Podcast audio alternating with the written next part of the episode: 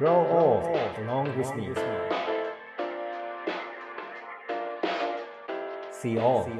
nor be afraid. Radio Radio Radio Radio レディオネイティブへようこそ NPO 法人フィールドアシスタントの村上裕介ですネイティブ編集長の今井翔ですこの番組はネイティブを知るさまざまなゲストをお呼びして暮らしをつなぎ続けるためのヒントについてお話を伺っています。今回のシリーズ最終回になりますがドキュメンタリーフォトグラファーでありネパールでサードアイチャクラというアウトドアバッグ作りをされている角谷ジャンボマサルさんにお話を伺ってきました。ジャンボさん今回もよろしくお願いします。よろしくお願いします。これまで3回にわたってサードアイチャクラというアウトドアブランドについてお話を伺ってきたんですが2015年にスタートしたこのビジネス改めてどのように生まれたかお話を伺いますでしょうか？はい。そうですね。あの、ここまでお話を聞いていただいた通り、まあ僕はもともとすごくネパールの人たち、それからネパールのコミュニティにお世話になりながら、今の自分のフォトグラファーという仕事につけているっていうところがあって、そのための恩返しではないですけれども、何か彼らとのつながりっていうのをキープし続けるためにできることっていうふうに考えたのが、ザ・サード・アイ・チャクラ・フィールド・バック・ワークスっていうブランドのプロジェクトの一番根っこの部分にあるところなんですけれども、まあ、それとはもう一つ別に、うん自分自身がヒマラヤの近くに秘密基地みたいなものが欲しかったっていう まあ自分自身が楽しみながら何かをしたいっていう気持ちが一番の根本にあると思います。秘密基地がだんだんこう大きくもなってきたと思うし、まあ、みんなの基地にもなってきたとこれまでのお話伺いながら、えー思ってますけどどうですか？そのプロジェクト立ち上げよう構想したっていう時から今の姿っていうのは想像できましたか？いや全く想像できなかったですね、まあ、もちろんそのコロナの影響であるとか、ネパールのまあ正常的な、うん。またいろんな不安定な要素っていうものがたくさんあって、うん。なかなかこう先が見えていないっていうのもうんあるんですけれども、うん。まあ、そもそもまずはトライしてやってみて、うん。できたところはそこを伸ばしていく、うん。できなかったところは改善していくっていう、トライアンドエラー前提で、うん。なおかつそれを楽しむっていう心を持ち続けられれば続けようっていう、うん。そういう思いで始めたものですから、うん。将来的にうん。すごく稼いでやろうとか、大きなブランドにしてやろうとかっていう目論見みとか野望があって始めたことでもないので、うん。ただただ今自分はこれをやることに楽しめている、うん。そういう実感はありますし、まあ、これからも、えー向こうの人たちと一緒にこう楽しんでいけるようなプロジェクトを続けていければなというふうに思っています。またうちのそのザ・サーダイチャクラフィールドバックワークスのカバンを使って自然であるとかフィールドに出ることを楽しんでもらう、うん。そういった道具を提供できればいろんな方向に対してこうん。う楽しむっていううん。連鎖を提供できるんじゃないかなと思ってそれだけをこう考えてやってる状態ですね。あのプロジェクトをこう立ち上げた時にこれまでジャンボさんがネパールでいろんなその現地の人たちとこう出会ってきた人たちがいると思うんですけどそういった方々にも相談したりとか聞かれたりしました？はい、たくさんの人にどう思うっていう風な話は聞きました。当時はどんな風な意見をもらったりとかどんな手応えだったんですか？そうですね。その特に現地の人たちの感想っていう部分で言うと、うん。多くの人たちはうん。現実感が湧かないというか、うん。何言ってんだこいつみたいな、うん。なんだろう何を言夢みたいなこと何この人言ってんだろうみたいな、うん。そんな反応でしたね。なるほどあのそういった時に心折れたりしませんでした？そうですね。特に心は折れなかったですね。まあそもそもうん。現地にないものですから、をやろうとしてるので現地の人たちに現実感が湧かないっていうのはまあ当たり前だろうなっていうのを思ってたので、なるほど。なんかそんな雰囲気が、まあ、徐々に徐々に今は変わってるんだと思うんですけどこの辺りで変わってきたきっかけ節目がもしあるとしたらいつだったかななんていうふうに。うーんまあ、一番はうん。おそらく2015年の4月うん。25日だったかな、うん。ネパールで大きな地震が発生したんですけれども、そこのタイミングっていうのがちょうどこのブランドのプロジェクトをスタートし始めようと、うん。で現地にその一つ工房を作ってうん。職人を養成しようとし始めるタイミングだったんですね。で地震が起きてみて初めてネパールの人たちも自分たちの土地っていうのが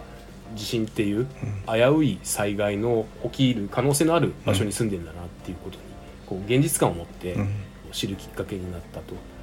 でそんな時に今までうん。彼らが生活の糧としてうん。頼っていた観光であるとか農業であるとかその他諸々の仕事っていうものがある日突然途絶えてしまうかもしれないっていう現実にぶち当たったというか、まあ、向こうの社会っていうのはあの、まあ、もちろん環境であるとか、うん。その IT であるとか海外とのつながりを持てるような仕事であればどんどんどんどん変わってきてるんですけれども、それでもやっぱりその生活の根幹になるような農業であるとかものづくりであるとか、そういったものっていうのはカースト制度っていう身分制度のこうしがらみをどうしても大きく受けるものですからなかなかそのある家に生まれついたらその家の仕事しかやらないできないっていう、その考え方っていうのが根強く残ってたんですよね。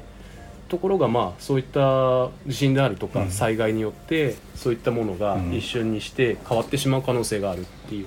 それを目の当たりにして何かちょっと自分たちも違う仕事を身につけなきゃいけないんじゃないかなみたいな空気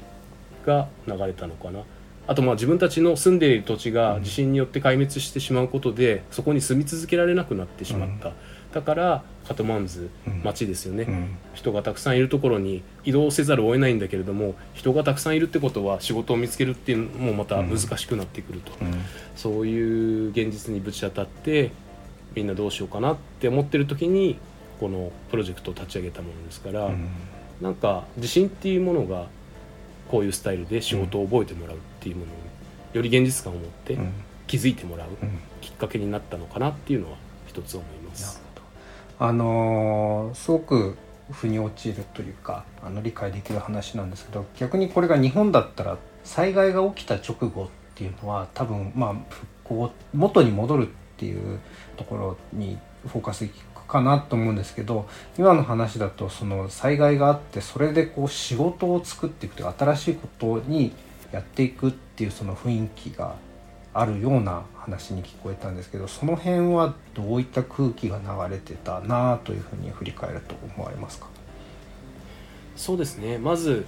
ネパールっていう国が、まあ、どれだけこう政情的に落ち着いていて経済的に強い国なのかっていう部分がこう問題になってくると思うんですけれども日本はもちろん経済的になんだかんだ言ってとても強い国ですし政情っていうのもすごく安定してます。ネパールに関してはそもそも国自体がお金がないですしまた政情っていうものも安定しない国。そういった国でこう一度大きな災害が起きてしまうと復興っていうものに対してこう政府主導で取り組むことができないんですよね。そこに暮らしている人たちもそんなことっていうのはもう花から分かっているので基本的に政府にあのーしっかりと頼り切ろうっていう気持ちがないんですよね。だから村がこう地震によってなくなってしまったらもうそれは誰が立て直してくれるわけでもない。もうそのそれによって生活の過程がなくなってしまったら、もう自分たちでサバイブするしかないっていう、うん。そういう意識がやっぱり強いと思います。そういった中での意識の変化っていうのはうん。僕は感じました、ほど。そういうタイミングでのサード愛着だったわけですね。そうですね。今回の話だけではないんですけれどもこれまでのお話を振り返ってみてもやはり復興一つをとってもビジネスについても日本とは随分その国に対する向き合い方が違う国なんだなということがすごく伝わってきました。後半もよろしくお願いします。The best is yet to be. The last of life for which the first was made.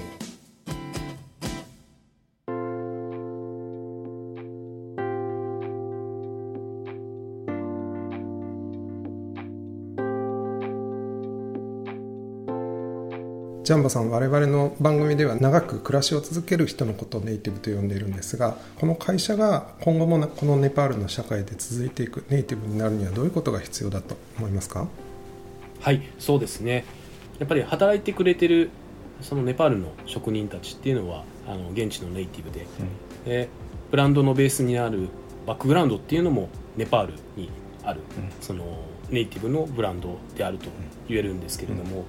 ただ一方で物を作ってそれを使ってもらう先にはネパールだけではなくてその海外の人とか、そのネパールの人たちと価値観を共有しないような人たちにもこう使ってもらえる。そういったものづくりっていうものがしていかなきゃならないと思います。そういった意味ではそのブランドの中でデザインであるとか、運営であるとかそういったものを担っている僕の立場としては僕自身がいたずらにこうネイティブの、えになろうとするんではなくて、ネイティブとその外の世界との橋渡しになるような、ハイブリッドなこうマインドを持ち続ける。それを自分の中でしっかりと構築することで、なんとかこのブランドを長く存続させていく、そしてできることであれば、こう成長させていく、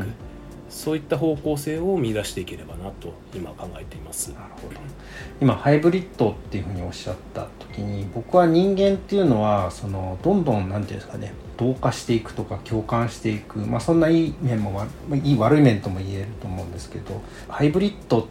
保つっていうのもすごく難しいんじゃないかなっていうふうに思うんですけどそれについてはあのなんかその角谷ジャンボ流みたいなのがもしあれば ぜひ教えていただきたいなと思うんですが。そうですね。あのー、まあ本当にこれは試行錯誤の上での話なので、うん、まだまだ自分流って言えるほどうまい手法を見出せてるわけではないんですけれども、うん、まあ、一つは常に楽しむ心を忘れないというか、うん、自分がどうしたいか、自分がどうありたいかっていうものを軸として据えるっていうところ、うん、